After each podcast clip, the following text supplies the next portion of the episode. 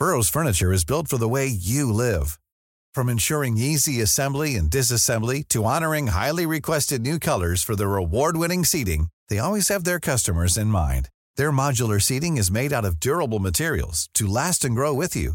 And with Burrow, you always get fast, free shipping. Get up to 60% off during Burrow's Memorial Day sale at burrow.com slash ACAST. That's burrow.com slash ACAST. burrow.com slash ACAST.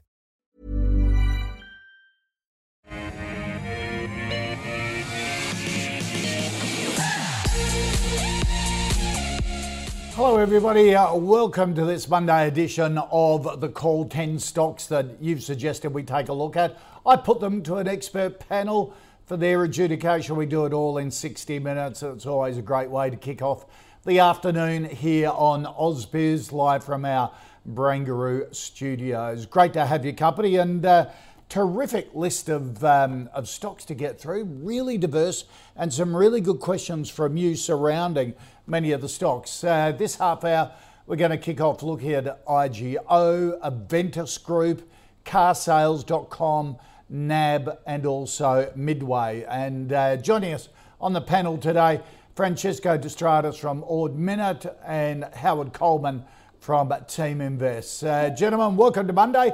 Great to have you on the call for the next 60 minutes or so. Yeah, great to be here. Hello. Yeah, go. Yeah, likewise. Um, as you, you see, we've got a, an interesting list of stocks to get through, really diverse. But I thought, as usual, we'd look at a stock of the day, something that's uh, in the headlines this morning, and South 32 shares taking a bit of a hit after posting a 24% drop in its second quarter metallurgical coal output, joining its peers like BHP and Rio warning of labour shortage disruptions due to COVID.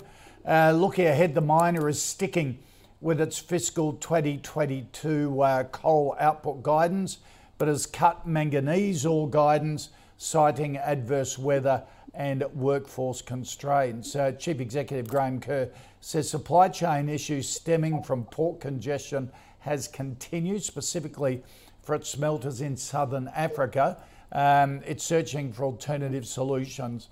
Um, it's uh, Howard Coleman. It's uh, becoming a bit of a, a common theme, whether you're in hospitality or the mining industry or right across the board, uh, is um, labour disruption, and it's flowing through to the bottom line. What what do you think of the update and also of South 32 as a stock? Yeah, well, I mean, firstly, uh, Australia got away without terrible labour shortages for many years because we took in a lot of immigrants. Mm. And now we've stopped taking the immigrants in, and uh, obviously that's creating these labour shortages. But South uh, 32, the, the problem from a Teaminvest perspective always is these mining companies, you can never, ever know what their earnings per share are going to be like in the future because it depends largely on two things, one of which is outside their control. One is how well they run the company, that's inside their control. But then outside of their control is what are the commodity prices of the various commodities they produce. They've got to invest a huge amount of money up front, digging holes, um, building plant, um, etc., uh, in order to somewhere down the track sell this stuff at a price that they have no idea what it's going to be in the future. And uh, on that basis, um, doesn't pass our kind of filters that we look at because we want to be virtually sure that earnings per share will be materially higher down the track mm. because that's mm. the only way we can be virtually sure the dividends will be higher and that capital appreciation will happen. Yeah. Um, Francesco, the uh, what do the Ords analysts think of uh, of South 32's report today and, and also the stock at these levels? Yeah, so focusing on the report to start with, uh, we think the results are fairly mixed. I mean, the, we're starting to see a, a, bit of a trend within the sector uh, where you know COVID, uh, supply chain issues are occurring, uh, and also some there's uh, issues with weather as well. So so that's flowing through to it looks like the whole sector. Um, the share price is down about five percent, but you've got to remember the share price has rallied significantly over the last sort of four to five months. So uh, probably a little bit of bad news deserves a little bit of a pullback. Um, looking at it across the diversified sector, I, I, think I think it presents really good value here. Um, share price might get a little bit weaker with the uh, um, you know the weakness in the general market overall. Um, but um, you know it's trading on, on, on a PE of about uh, uh, we're seeing about five six times earnings at the moment, um, and delivering a dividend of around about uh, eight percent fully franked. Wow. Um, and that's over the next two to three years expected from our analysts. So um, it's caught up a bit to the, the, the, bigger ones like BHP and Rio. So I think it offers good value.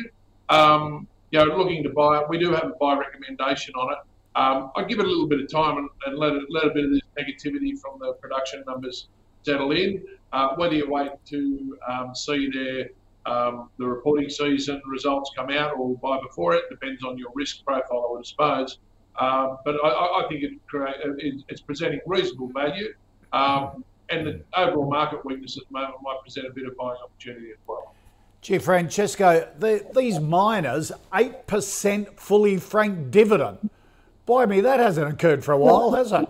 no, well, we, I mean, if you look at Fortescue, that you know, last year they delivered sort of double digit um, um, dividend yield plus franking on top. Uh, you're not always going to get that. Um, the, this is a fairly unique period, I think, with um, you know, commodity prices fairly elevated. Howard's right. You, you know, commodity prices are going to move around. They are out of their control, um, just like COVID's out of everyone's control as well. But um, you know, our analysts have uh, you know put in their long-term uh, commodity price forecasts, and, and, they're obviously softer than spot prices. Uh, but you know, there's a lot of cash flow coming through these businesses at the moment which helps them deliver these these um, you know very large dividend yields. Yeah, yeah, absolutely. Um, well, I might just add to that. In the past, you know, some of these companies would retain a lot of their earnings rather than pay it out, uh, invest in new mines. Um, and you know, if we go back ten years, ten you know, eight years ago, um, you know, BHP we were offloading a lot of, um, I suppose, you know, assets that weren't tier one. Um, so, so you know, management you've got to rely on management making good acquisitions, and that didn't occur back then. So, uh, I think what what management's doing now is saying, well, you know, we'll pay it out and let the investor, um, you know, invest in new mines somewhere else. Yeah, yeah, yeah. Sort of, uh, it's a, it's been been put to me that resource stocks, when they get too much money, make terrible decisions because they usually buy at the top of the market. And it's good the accountants seem to be running these big resource stocks at the moment, Howard, and saying, let's pay it out in dividends. Yeah, um, the only disadvantage, of course, is that if they're not investing in new mines, um, it's a wasting resource. You know, right. if you're invested right. in a company that uh, is not a wasting resource, um, if they grow their earnings, the chances are they'll grow them even more the following year. But when it's a wasting resource with each year that passes, the commodity that they're now extracting is probably a higher cost than the one that they'd already done, simply because they usually extracted the cheapest yeah. and easiest first. Ah, right, absolutely. Right. absolutely. All right, let's get into the stocks that uh, you want us to take a look at. And Francesco, we're going to stick with the resource area. First up, Daniel wants a view on IGO, the big uh, nickel, copper, and zinc mining uh, cobalt as well, Western Australia, Northern Territory, South Australia, and Greenland. Uh, they've got a bit in lithium as well, don't they? Um, which has uh, uh pushed their share price up uh, since lithium has been hot as well. Uh, what's the Ords view on IGO? Yeah, well, we, have got a light on this stock. Um, you're right, you know, but a lot of these, you know, diversified miners, you know, that um, probably you know a little bit further down the scale than your than your, your large tier ones. Um, you know they're all moving into some sort of lithium exposure, um, but you know we're looking at some time away before we start seeing any any results from that. So yes, you know announcing that and working on those sort of things adds a bit of value to the share price. But you know we're looking at a stock here that's that's trading at you know um, a, a PE of you know 22 and a half times, wow. 29 for next year you know, and you compare that to what we just spoke about with South 32 and potentially BHP and Rio, um, the valuation doesn't stack up. Share prices perform quite well, um, and I'd, I'd, put on the back of that, uh, part of that would be the lithium, uh, yep. you, you, know, euphoria behind the lithium, lithium uh, investments. Um, I, would be looking at taking taking profits at these levels. Okay, all right. Look at that. Share price doubled in the last year, Howard. What do you think of IGO, similar theme to South 32, hard to predict? Yeah, but worse because, um, as Francesca said, it's on a very high PE. We don't use forward PEs, we use the numbers that they've actually announced to the market as real earnings because we know they're right rather than have to rely on our best estimation of the one going forward. And on that basis, IGO is trading on a 71 times PE, which for a mining company is mind bogglingly high. I mean, you can buy any of the much more successful miners, uh, Fortescue, BHP, Rio, any of them, on a PE much less than that. So, uh, you know, it's got low return on equity. Some of the miners have got much higher return on equity. Its return on equity the last three years has been 3.8%, 7.9%, and 4%. That's not the signs of a wealth winner. Um, and, uh, you know, earnings are lower in this last year than they'd been in some previous years before that. Um, definitely not one that Teaminvest members would spend more than two or three seconds glancing at and saying, nah, nah, better value elsewhere uh, right. let's not even waste our time talking about it, would be the view. Okay. All right, let's go from uh, resources now to, uh, to the property market. And Alex and Kerry both want to view uh, Howard on Aventus Group. This is the um, the owner and manager of, of big format retail stores. They've got about 20 centres uh, around Australia. Um, Alex and Kerry say, just wondering about the panel's thoughts on Aventus. Um, held it for a while with my investment up 28%. Is it a buy, hold, or sell in regards to these merger talks with HomeCo? Is it time to take some profits or, or maybe see out the merger, Howard? What do you think uh, Alex and Kerry should do? Yeah, I mean the biggest thing you need to bear in mind um, with these, with all these property trusts or similar at the moment, is the fact that interest rates have been extraordinarily low, which means the capital value attributed to the property is incredibly high. Now, we know that interest rates are on their way up. Inflation's on the way up, interest rates are on the way up. That's going to mean that cap values of properties are going to come tumbling down. Now, whether they're on their own or whether the merger goes ahead, it's not going to change the uh, major uh, uh, valuation metric for properties, and that is the interest rate. And it, like most property trusts, it's got relatively low return on equity eh, recently because interest rates have been so low. Um, and earnings are growing, uh, but, but not all that fast in the last couple of years. So I would say, with increasing interest rates, this is a sector that one wants to be very careful about because the cap rates will come down uh, as time goes by. Right and you can see that uh, that adjustment just in the last uh, week or two. Uh, Francesco, what do you think of Aventus? Yeah, look, um, uh, look, it looks like all the approvals have gone through. So, um, would I be buying or, or, or selling, holding? Um, if you own it, I'd probably hold it at this point of time. Um, right. There is an argument to buy it, um, but you've got to take into consideration a number of factors. So, so you know, it is a scrip bid plus cash, or a scrip bid plus scrip in another uh, associated entity.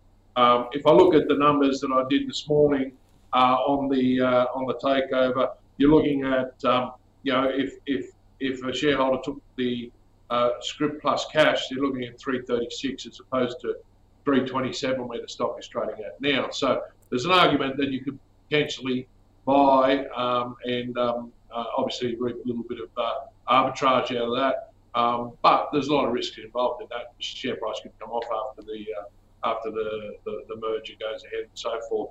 So um, look, there's, there's, potential argument for buying a little bit of it. Um, if you own it, I'd hold it. Um, would I take the risk for that small percentage gain? Um, well, it depends. I, would want a bit more knowledge. Uh, you know, I'm not that overly exposed to, to property as well as you know Howard points out you know, we're expecting rates to rise, and that has a um, negligible or negative effect on the property trust sector. Um, I don't mind the space though, big format retail, uh, as opposed to uh, your, your, your, discretionary retail or your large format um, discretionary retail side of things like your Westfields and so forth. Um, so I, I, you know, I'm indifferent. There's better better places to put your money. If you're in there, you know, there's arguments to stay there for the post merger because it's a little bit more value. Okay. All right. There you go, um, um, Alex and Kerry. Thank you for that. Um, Lawrence Francesco wants a view on carsales.com, the big online um, car market that uh, has been a phenomenal success. It and REA, which we're going to talk about uh, coming up in the in the real estate market, and Seek basically took the rivers of gold from the big traditional newspapers and took them online and uh, and have taken the idea overseas as well, Francesco, haven't they? And and done it pretty well offshore. Oh look, they've done a great job, carsales, and, and you know it's, it's you know it's significant business now. Um, and, and, like you say, gone offshore is um, you know uh, you know a credit to them. But yeah, you're looking at a stock that's trading at you know over 30 times for, for next year, let alone where its currently is. As Howard mentioned, he looks at current um, and, and, you know, yes, there's a little bit of earnings growth, 28 times um, for the following year on our on our forward estimates. But you know, when you look at this, um, you look at the environment, carsales, it's fairly it's fairly tight market at the moment with supply. Um, you know, we've seen you know. Uh, you know, new cars are being delayed on the docks and, and even overseas. So, uh, you know, you're looking at a very slow pace of getting, you know, delivery of brand new cars. Um, so therefore, the turnover of second-hand cars is going to be slower as well. So I think there's a bit of downside there to, to that. Um, but also, if you look at the, the, the, sector, you know, you can be looking at potential, um, you know, competitors, new competitors to the uh, to the industry with digital retailers. Um, um you know, where where retailers go out and um, advertise separately on their own. Um, you know, so so there's you know com- competition in this space There's not a lot of high barriers. So um, they've had first mover advantage, but things are starting to change in the industry as well. So there's a bit of a threat to the longer term model. So we, we've got a light on the stock. So I, would be prepared to take profits at these levels. Right. Um, because Francesco as well, we, we seem to be over that bump of um, of used carsales, didn't we? Of used car prices going through the roof because there was a supply shortage a lot of people sold on car sales to actually make a profit on their car, didn't they? Yeah. And that's now yeah. it's coming back to more of a normal market. Yeah. Well, as, as we become more and more um, used to living with COVID, which we're going to have to become accustomed to, I think, and, and our, um, I think you know we'll see you know some of these logistics issues uh, and supply chain issues start to be solved because people will you know have gone through uh, having COVID and then be allowed back to work. So you'll start to see more and more movement of goods around. So I, I think the supply side shortages uh, and logistics issues uh, will be solved over the next 12 to 18 months mm. as well. Yeah. Uh, Howard, what do you think of carsales? Yeah, look, this is a terrific business. Um, hmm. I, in fact, better say at the beginning, I own it and I have done for many, many, many years. Um, it's got high return on equity. It's got no debt worth m- noticing.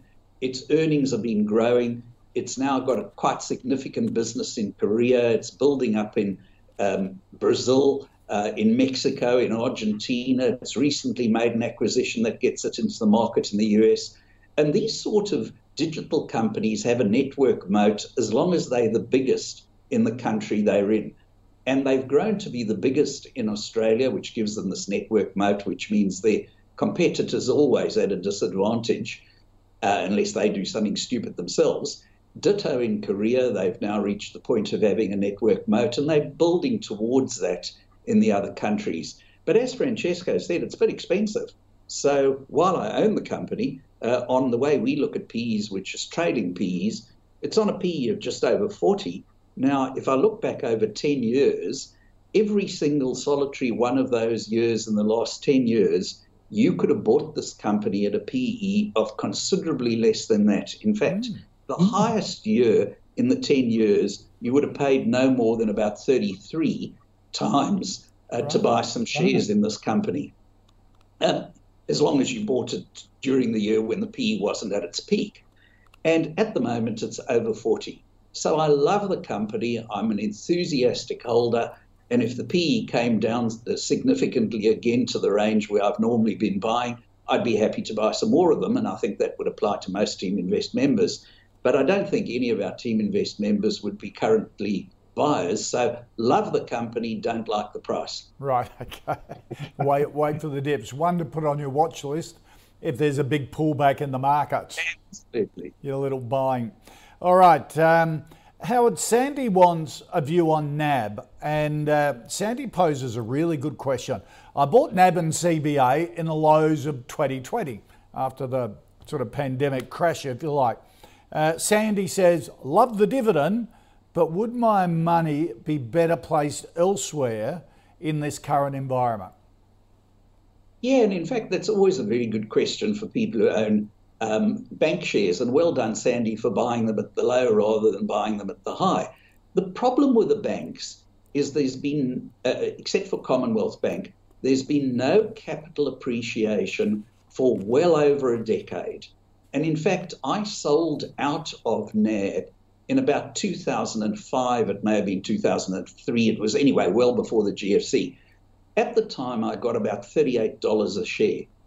And the share price today is significantly lower than that $38 a share, $28 a share.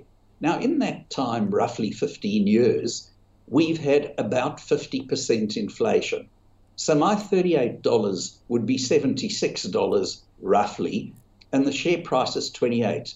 So you kid yourself that you're getting a really good dividend yield, but what you're really being paid is some of your own capital back throughout that time. I mean, that's not officially the way it's done from an accounting point of view, yeah. but that's yeah. the reality. Now, at about the same time that I sold my NAB shares, somebody pointed out to me that, um, well, Howard, you own CSL, don't you? And I said, yes. And he said, but it pays such a measly dividend.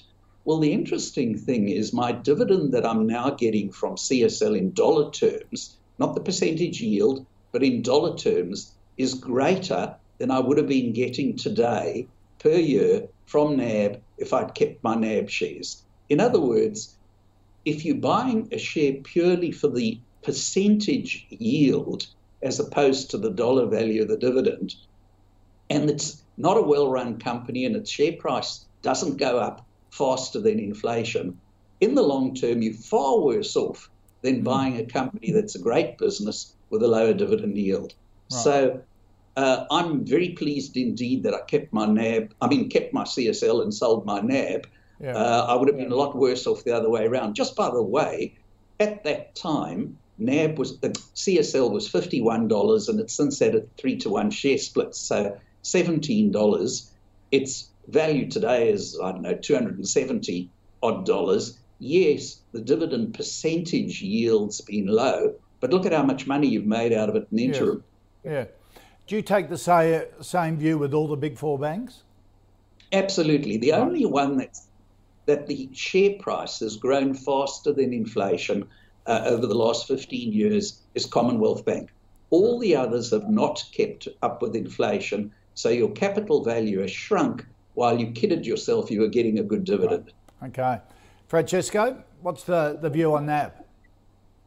Yeah, how Howard's a bit right on the performance of the banks over the last sort of five to ten years. They've been reasonably ordinary, um, but you know our, our, our, philosophy is you, you, need to have a diversified portfolio. And um, as much as uh, you know the performance has been waning over the number of years, um, it does make up a very large part of our market and our economy. So we feel that you do need to have some exposure. I wouldn't be overly overexposed to banks at this point in time because um, you know looking at the banks that um, that Sandy's bought, you know CBA. Um, on that one, I, would be prepared to take a little bit of profit off the table on that one. The trade's on, you know, 19 times earnings. There's not a lot of growth in it. You know, 19 times you'd expect to see some sort of level of growth uh, in earnings um, over the next two to three years. And um, we don't see that happening with, with CBA. Yes, um, it's going to pay you a dividend and you're pretty certain you're going to get it. Um, but the yield on CBA is nowhere near as attractive as um, you know the other three larger banks. Um, we, we would say NAB, on the other hand, look, we, we're happy to hold that NAB, and we've got an accumulate rec- recommendation on that. it's it's probably fairly valued at the moment. Um, the dividend yield's um, pretty normal, around a four and a half to five percent with franking. So um, I'd be happy to hold the NAB at the moment, and um, yeah, probably lighten or, or, or, sell off your CBA because it is expensive We're about to move into a environment where we're going to see rising interest rates. I think that's inevitable. Um, um, in a rising interest rate environment, we start to see provisioning for bad and doubtful debts start to increase. So that works as a negative on their earnings. Uh, but on the flip side, when, when rates start to rise, um, banks are able to increase their margins a lot quicker as well. So I, I think that probably will, will outweigh uh, the provisioning and, and the experience of um, you know, bad and doubtful debts. Okay. All right. There you go. Sandy, thank you for the uh, suggestion on that. Um, Francesco Asher wants a view on Midway, the Australian forestry company uh, based around Geelong. They're into uh, wood fibre, wood chip, um, if you like, and they have hardwood plantations. Um, what do you think of uh, Midway? Yeah, and uh, thank you, Asher, for, for raising this one. It's sort of flown below the radar. Uh, for me, it hasn't come up in my filters uh, in recent uh, recent times, and, and, potentially should have. Um, look, um, we've got a buy recommendation on the stock. Um, you know, there's been two years of headwinds in this business, um, and, and had some issues with some new ventures, but they appear to have um, uh, resolved those problems, and they look to be behind them. So it does look appealing. Um, it, it, does trade on a 22 times earnings for, for, for next year. But our analyst has got um, earnings increasing by a bit over 150%, wow. um, and then stabilising into 2023. Yeah, but you've got to appreciate over the last two years that their earnings have been um, a lot lower than um, where they have normally been. So they're getting back to some sort of normality. Uh, and the share price has waned because of those two years. Um, and, and, you know, expecting a dividend yield of about three and a half uh, percent um, over the next 12 months and maybe about six in the year after that because, again, similar to other material stocks, albeit this is in the forestry side of things, um, they tend to um, you know, want to pay out more of their um, uh, earnings rather than retain them.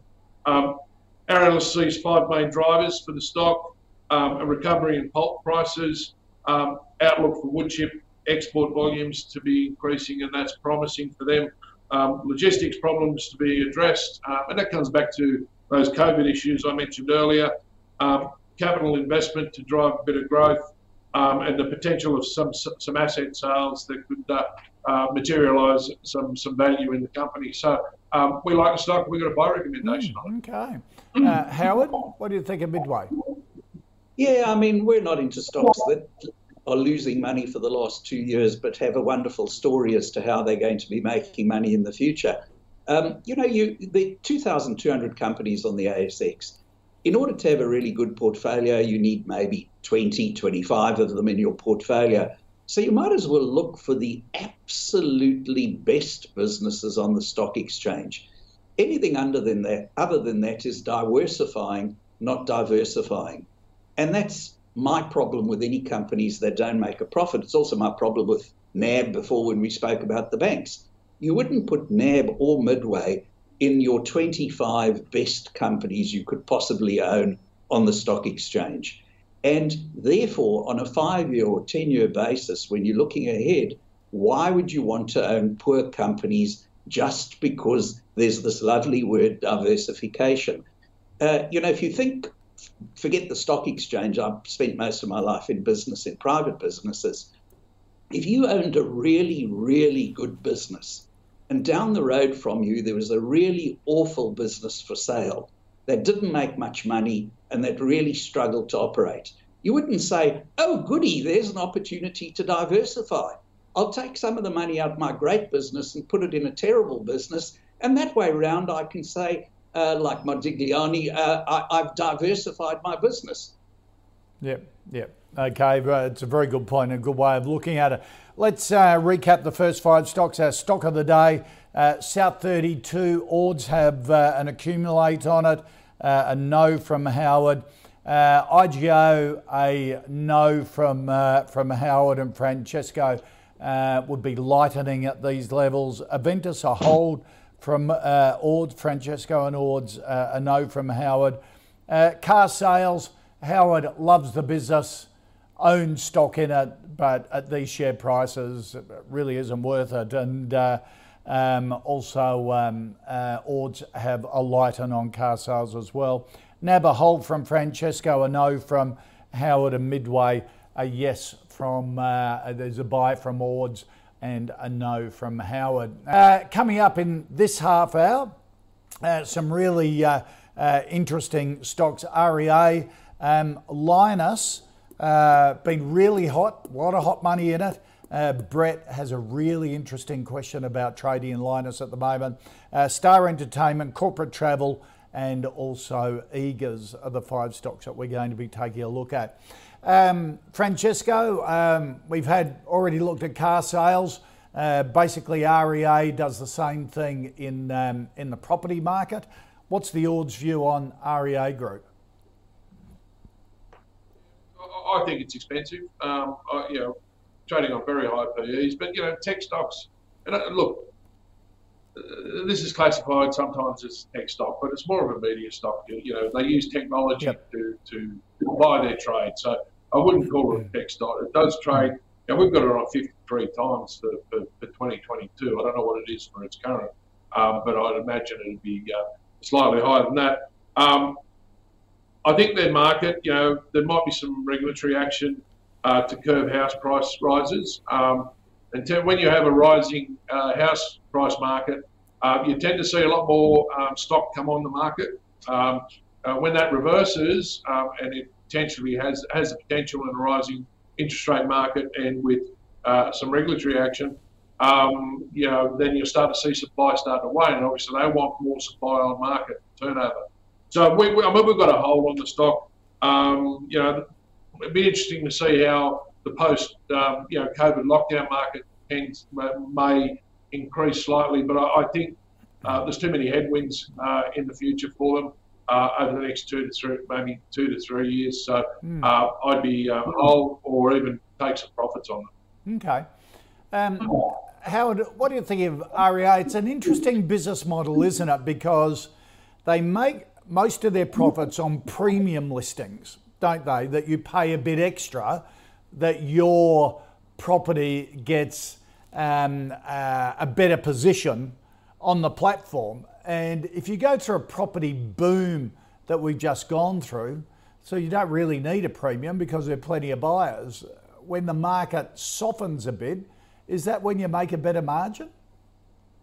Yeah, and in fact, the interesting thing, by the way, to start with, let me say I agree with Francesco that it's on a ridiculously high PE, and I'll come back to that in a moment. But yes, um, REA, because they're really a media stock, as Francesco pointed out, the longer the people are advertising a property on their platform, the more money they make. Mm. So when houses are selling really fast, yes, there may be a lot more stock on the platform, but it doesn't stay there long. Mm. On the other hand, when houses aren't selling very fast and people are struggling to move a property that they want to sell, they may have fewer properties on the platform, but they uh, uh, or fewer new ones coming onto the platform. But because they sit there for a very long time and people are inclined to pay for premium listings, as you mentioned, David, the reality can actually be that in a souring property market, they actually have more properties for longer on the platform because they don't sell.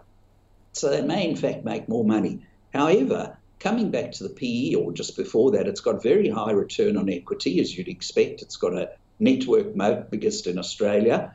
Um, it's got low debt. Its earnings have been growing, but every year for the past 10 years, you could have bought it on a lower PE for some of the year than it's currently sitting at. It's now sitting on a trailing PE, as Francesco pointed out, we look at it differently, of 60. And every year for the past 10 years, its trailing PE has had a low of significantly lower than 60.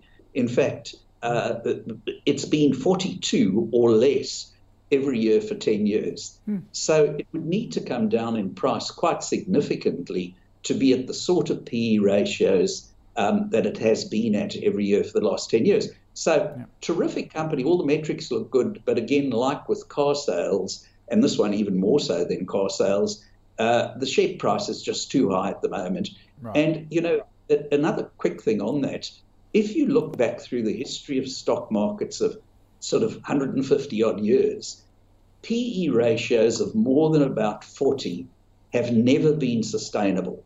Mm. So when a company is at a PE ratio of more than 40, it's almost never lasted for long. Right. PE's got up really high in Japan in 1990. They've never got anywhere close to them since. They got up really high on hardly profitable or not unprofitable companies in the dot com era. Um, they certainly didn't prove sustainable, and so on, all the way back to the Great Depression, before the Great Depression, 1920s. Um, and PE ratios of many companies at the moment are way above 40 and almost certain in a few years' time they'll be significantly lower than they are today. All right. Um, now, Brett Howard wants a view on Lynas, the big rare earths miner, one of the, the darlings of the market. Brett says it's been going up for some time, has hot money.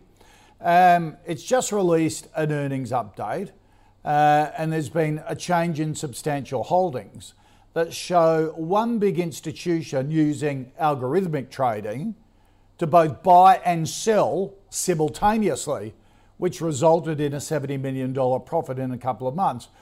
Do these algorithms distort, uh, distort the market as they can buy, push up the price, retail investors then engage, then the algorithms sell for a profit? The result is that poor old retail investors are taken for a very expensive ride on uh, naivety. Um, it's a really good point yeah. by Brett with a stock like this, isn't it? Yeah, and in fact, the naivety is surprising because if you said to a group of people out there in society, if, for example, your local Westfield had a special promotion on where every shop in Westfield was selling things at higher prices than they normally would. In other words, an anti sale, uh, the exact opposite of a sale.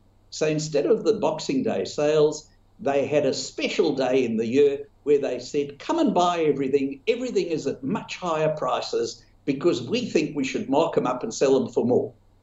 I would think the shopping centre would be empty. So the fact that people buy things when they go up in price is exactly the antithesis of what you should be doing as an intelligent investor. You want to buy a piece of a company at the lowest price that you can buy that piece of the company, or at least what you think will be the lowest price. You'll never get it exactly right. But you certainly don't want to be buying it just to follow the lemmings who are buying it when it's at especially high prices. So the algorithmic traders succeed because there's a lot of people out there who are very naive and do silly things. Now, people often say to me, but isn't it the smart money pushing up the share price? I don't know. If people are buying things when they're getting more expensive, that sounds like dumb money to me rather than smart money. The smart money is buying when everybody else says, oh, this share price is going down, but you know the company well enough to know that it's a really great business. So, um, all I can say to uh, Brett is don't follow the dumb money. Look for companies that the share price has been falling, but the business itself is doing really well. Don't look for companies where the share price is rising. Coming back to Lynas, like all commodity producers, it's impossible to know what it's going to earn in a few years' time. And in the last 10 years, it's had three years where it's made a profit, seven years where it's made a loss. And if it was the last three years, you'd say, well, that's not too bad, but it's not. Um, one of the last four years, it's made a loss, and all the years before that, it's made a loss. So, Teaminvest members would look at this mm. and say, there's no way this could be one of the 25 best companies on the stock exchange. Right. Um, Francesco, what do you think of Lynas? It, it has been built up, has a, a, along with a lot of other stocks in that rare earths lithium sector. I might talk about the algo trading before I go into what Lynas. Um, yeah.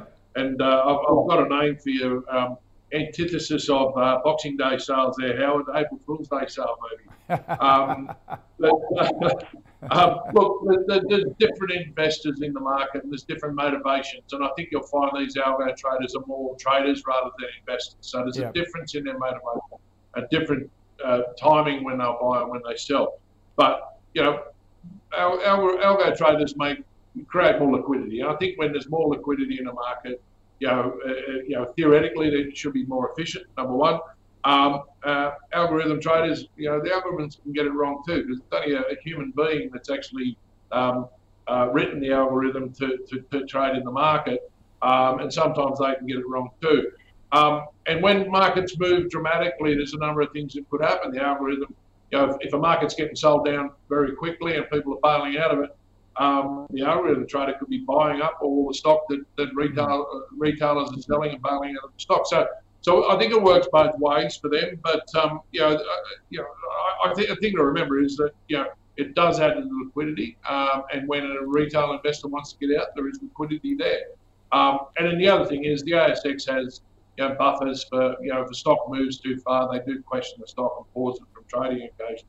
So they're the things to look for with those types of stocks. On Lynas, um, I'm with Howard. You know, the stock's just risen dramatically. Uh, you know, we've got a lighten on the stock um, you know, looking at the, the you know, investors are, are, pricing in a combination of um, you know, production growth and, and sustained high prices. Well, they don't work hand in hand. Obviously, with prices, it's driven by supply and demand. Yes, demand for, for the, the, the, you know, the rare earths is growing, but not at a rate that potential the supply is going to come on. Um, so, you know, we're seeing, you know, prices at potentially 10 year highs at the moment. Um, I, I, think you know this can't go on forever.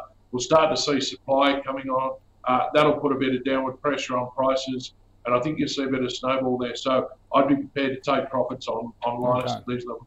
All right, you've had a good run if you've been in it, that's for sure. Um, Francesco, yeah. Nathan wants a view on on Star Entertainment, the uh, the big accommodation and and casino operator. Yeah, look, all, all, of these types of stocks have come under a significant pressure uh, because of COVID. So, you know, their earnings are, are, are, are, lower than they were two years ago, and in some cases uh, can be potentially negative.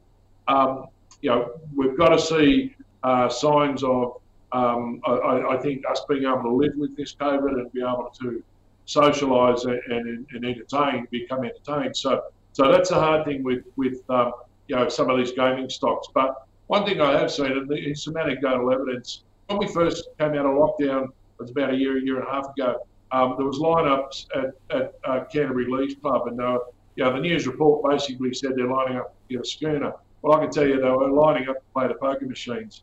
Um, I've had some friends go to Star City in Sydney uh, over the last two weekends.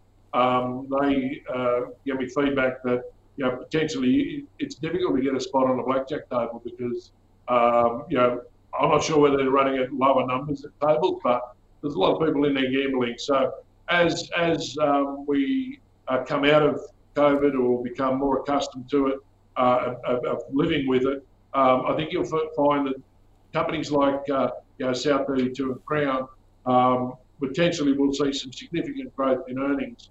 I think the share prices will follow that. So know, we've got to accumulate on start. Um, you know, it's on a, about 78 times this, you know, next year, but you know that drops down to about 14 times uh, the following year.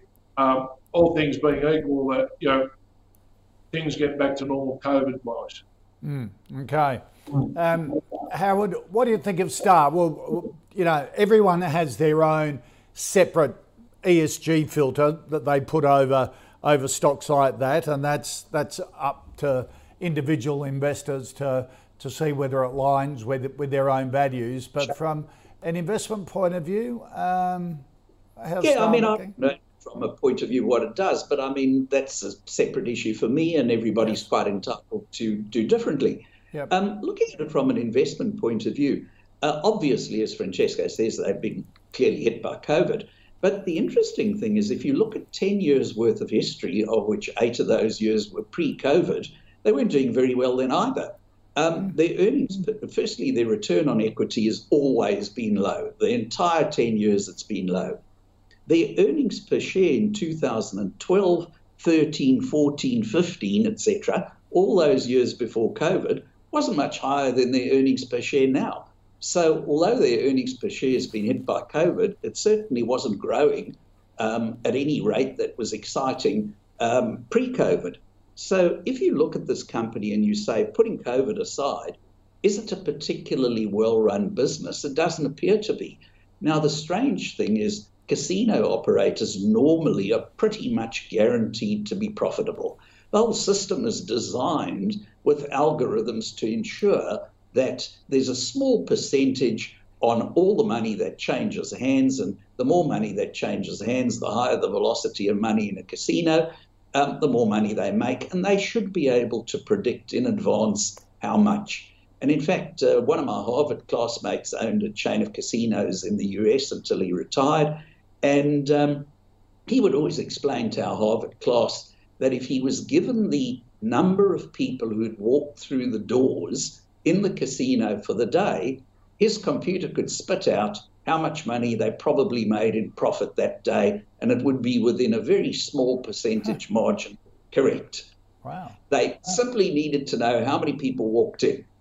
Um, and um, so, on that basis, Star is a fairly um, disappointing looking business for a casino operator. So, my suggestion would be for those who are comfortable owning these sort of companies, as I say, I, I don't, and I don't think any Teaminvest members do. But, but if you are, look for one that's got a higher return on equity than Star Group and that the earnings have been growing pre COVID uh, at a much better rate than Star.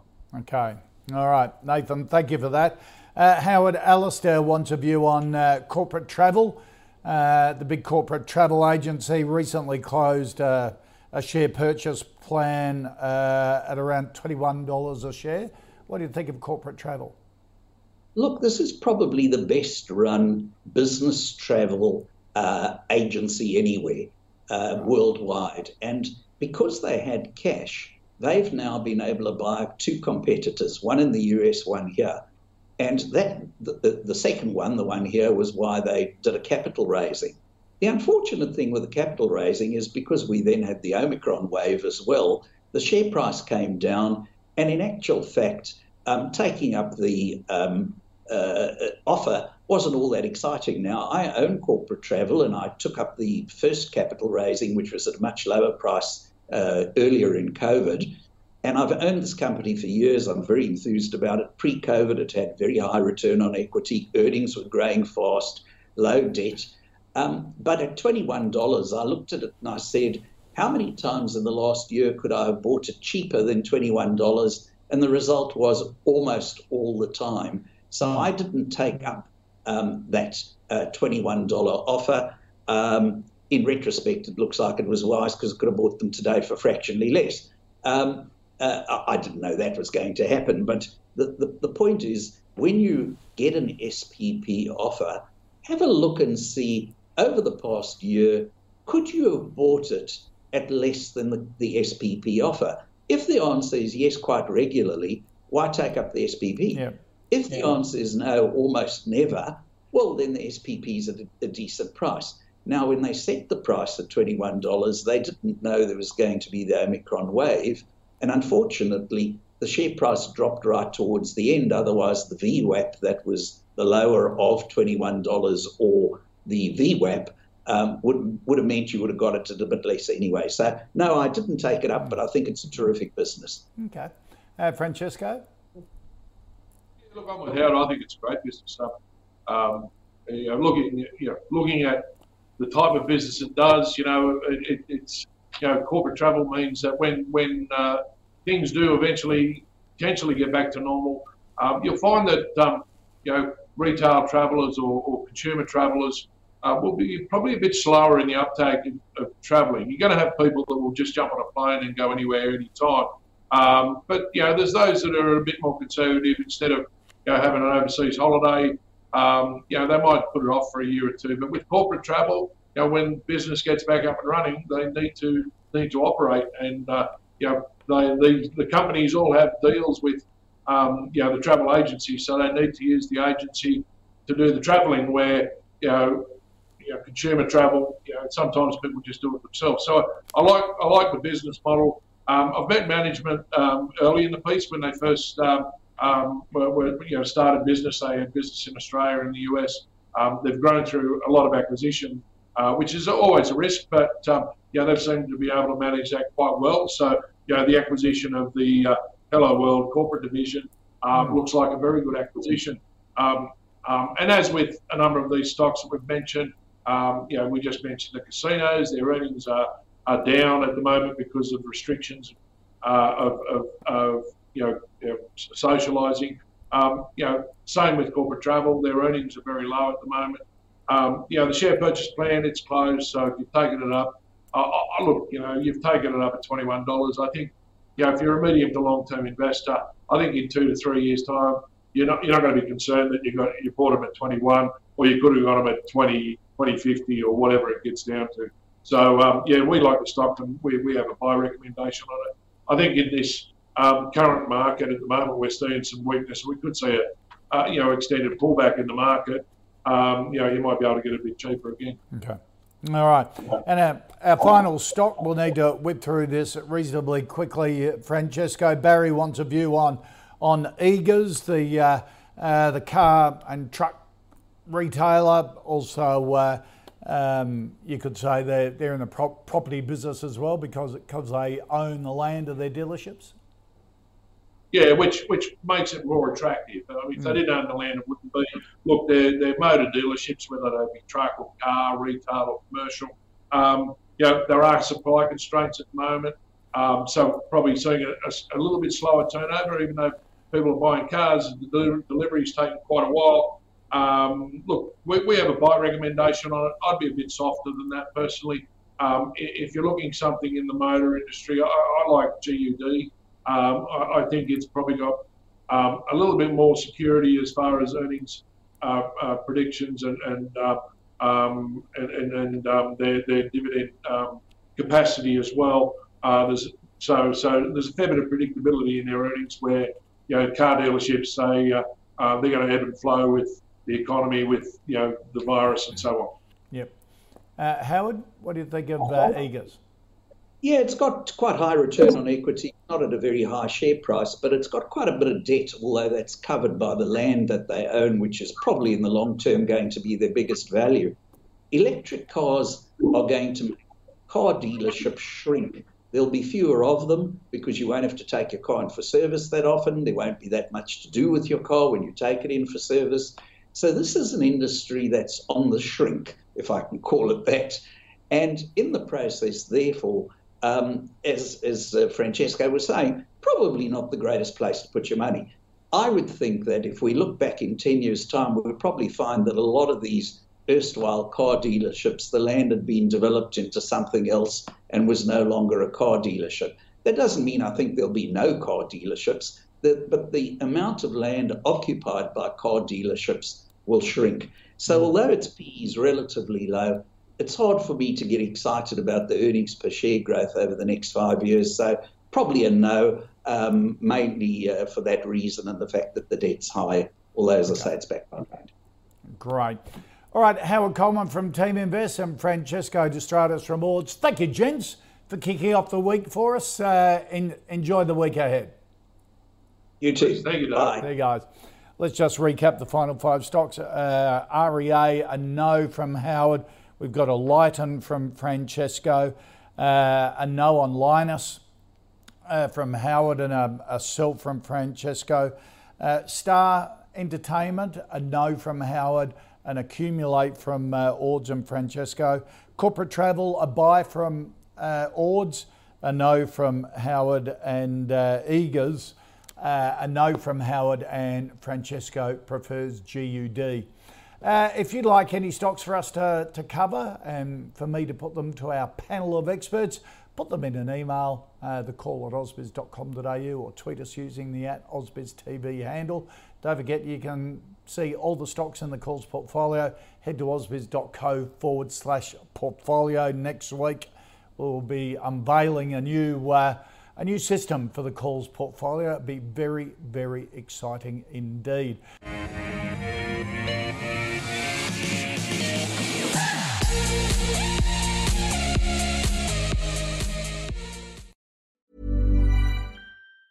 Planning for your next trip? Elevate your travel style with Quince. Quince has all the jet setting essentials you'll want for your next getaway, like European linen, premium luggage options, buttery soft Italian leather bags, and so much more. And is all priced at 50 to 80% less than similar brands. Plus, Quince only works with factories that use safe and ethical manufacturing practices. Pack your bags with high-quality essentials you'll be wearing for vacations to come with Quince. Go to quince.com slash pack for free shipping and 365-day returns.